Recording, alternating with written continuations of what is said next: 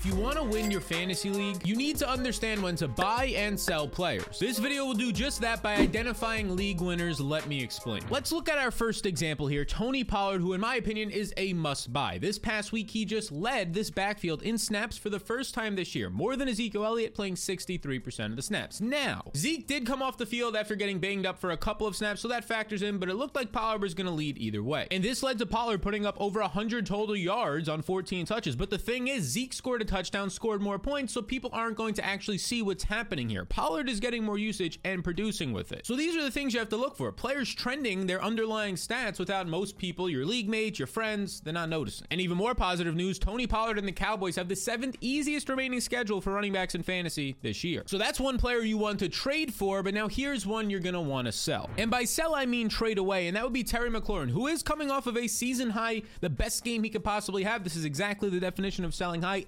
18.3 fantasy points on eight targets with Taylor Heinicke. But here's the issue McLaurin is still seeing boom bust usage. He's earning 16.7 yards per reception, the highest of his career, which means you're getting targeted downfield more. He ranks top five in deep targets. And that's very encouraging usage if you're seeing high volume, so it happens often, and the targets are accurate, so you actually convert on them. But that's where some issues come into play. Because Carson Wentz is only completing 35% of his deep passes this year and ranks 30th in quarterback efficiency. So this is an exact reason why you want to trade away a guy like Terry McLaurin, but go grab this next wide receiver. And that's Diontae Johnson, who is currently the unluckiest wide receiver in fantasy football. Let me explain what I'm talking about. Diontae currently ranks top 10 in fantasy in wide receiver usage, how much he's being used, how much he's expected to score. However, he ranks 53rd in actual fantasy points. Assuming this volume, which is high volume of 9.6 targets per game, continues, this gap is going to close. Now, Diontae might not become the top 10 wide receiver in fantasy, but if he's a top 20 wide receiver right now, people aren't valuing him like that. After all, he does rank top 8 in the NFL with 9.6 targets per game, and he's expected to score five more points per week. Get him now before that starts happening. And you also want to get Courtland Sutton, yet again, another player who's coming off of a couple of bad weeks. Sutton this past week, keep in mind, with Brett Rypien out there, not the greatest of quarterbacks, only puts up 5.3 fantasy points, but he still earns nine targets. Now, this is back to back bad games for Courtland Sutton. The game before, Russell Wilson was dealing with an injury, and then you get a backup quarterback. So you can't really blame Sutton. Everything he's doing is great. And you can see right here, he ranks 14th overall in wide receiver usage. He's actually averaging 8.3 targets per game. That's great. And 38% of those targets are the fantasy cheat code targets. They're either in the red zone or 20 plus yards downfield. And these targets provide not only a safe floor, but a massive, massive upside ceiling. And keep in mind, before the Russell Wilson injury, these are the fantasy points per week Courtland Sutton was producing. He was averaging 15.4 points per week, top 12 in the NFL. Go buy him low right now before Russ comes back healthy. And then listen up because this is really important. You want to trade away Gus Edwards, and this is interesting because last week Gus Edwards was an add, so you picked him up for nothing, and now he had a good week and it's unsustainable. More on that in a second, which is why you want to sell him. This is Fantasy 101. Get the guy, ship him out, get something more consistent. Because Gus is coming off of an 18.6 fantasy point day, but he has no receptions. He does see 16 carries, that's good. He's getting it off of touchdowns. And the more concerning part is that this backfield was still split three separate ways. And after the game, they said they want to still involve two to three running backs. Justice Hill was operating as the main passing down back,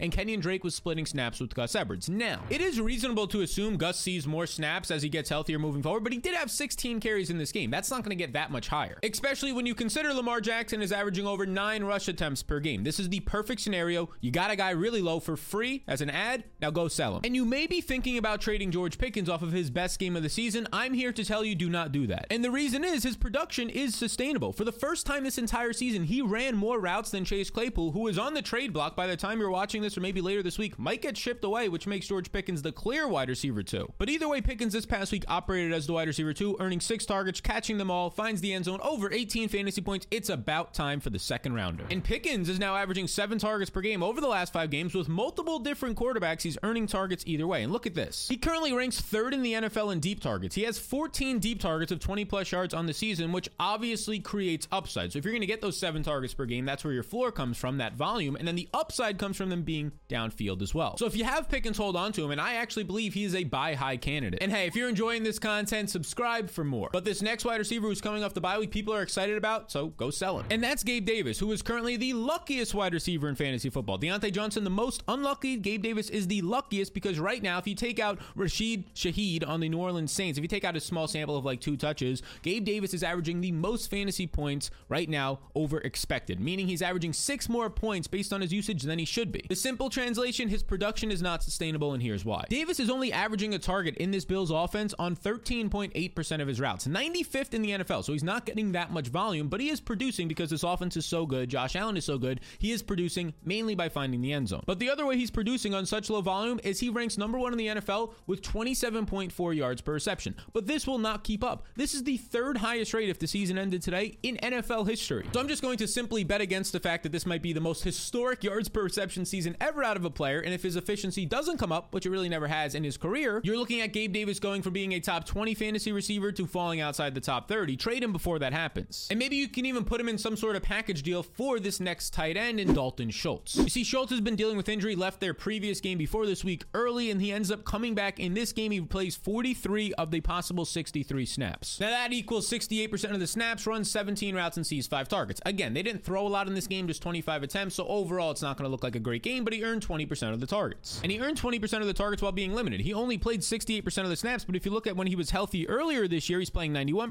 84%, and 100% of the snaps. Expect this number to come up, his routes to come up, and his overall volume to come up. Dalton Schultz averages 14.8 fantasy points per game, which are ranked top five amongst all tight ends when Dak Prescott is healthy and Schultz is the starter. Go get him and then hold on to this running back. If you own Raheem Mostert, you might be enticed to trade him. I'm saying hold on to him, and if you don't own him, I'd encourage you to buy high on him. You see, after this past week, he's now played five straight games of earning over 60% of the snaps, which is rare in today's NFL for a back to get that much usage. And this past week on Sunday Night Football, he goes off for over 100 total yards on 20 touches, 20 plus fantasy points, and yet again, he's producing for your fantasy squad. But that's not all. He's also creating explosive plays. He ranks top five right now in runs of 20 or more yards. So this 30 plus year old running back, the speed that he still has when he's healthy, he still got it. And over the last month, the last four games, he ranks 14th amongst all running backs in fantasy points based on his usage. It's going to continue. Go get him and this wide receiver. And that would be Chris Godwin, who is coming off of another massive volume game. He just had 13 targets this past week, but somehow, some way, this offense is that inefficient right now. Just seven catches for 43 yards. Also saw a rushing attempt, but this is the bigger news. In his three games of seeing the majority of the snaps, seeing most of the snaps this season, he's averaging 11.7 targets per game and six and a half receptions per game. That's top five wide receiver usage. But here's the good news for you. He's yet to have a massive game, going over 13 fantasy points just once this year. So even though he's top five in usage since he's been healthy, your league mates are probably getting frustrated with his lack of production, which bonus for you, go buy him low. Because since he returned from injury, including one of those games where he's limited to just 58% of the snaps, he ranks 14th in wide receiver usage, but just 35th in fantasy points. This is going to change, and the main reason why is touchdowns. Godwin currently has zero touchdowns on the season, but in his career, he averages a touchdown every 13 targets. And so far this season, he has 44 targets. He should have somewhere between three and four touchdowns right now. Go get him before these touchdowns start flooding in. And then sell as high as you possibly can, as quick as you can on this tight end. You want to trade away George Kittle because look, the 49ers have trailed by a lot in these last two games. Multiple scores in the second half, forcing Jimmy Garoppolo to throw more. Garoppolo threw over 40 times in week six, and then this past week in week seven, he throws 37 times. So 39 times per game the last two games compared to just 26 times his first four games. And this recent usage is unsustainable because the 49ers are favorites in eight out of their next 10 games, meaning that they're going to start throwing 26 times a game again, which hurts Kittle. You see, Kittle in his first three games when the 49ers weren't throwing as much is just running 22 routes, 17 routes, 25 routes. It's not leading to much volume, just five targets per game.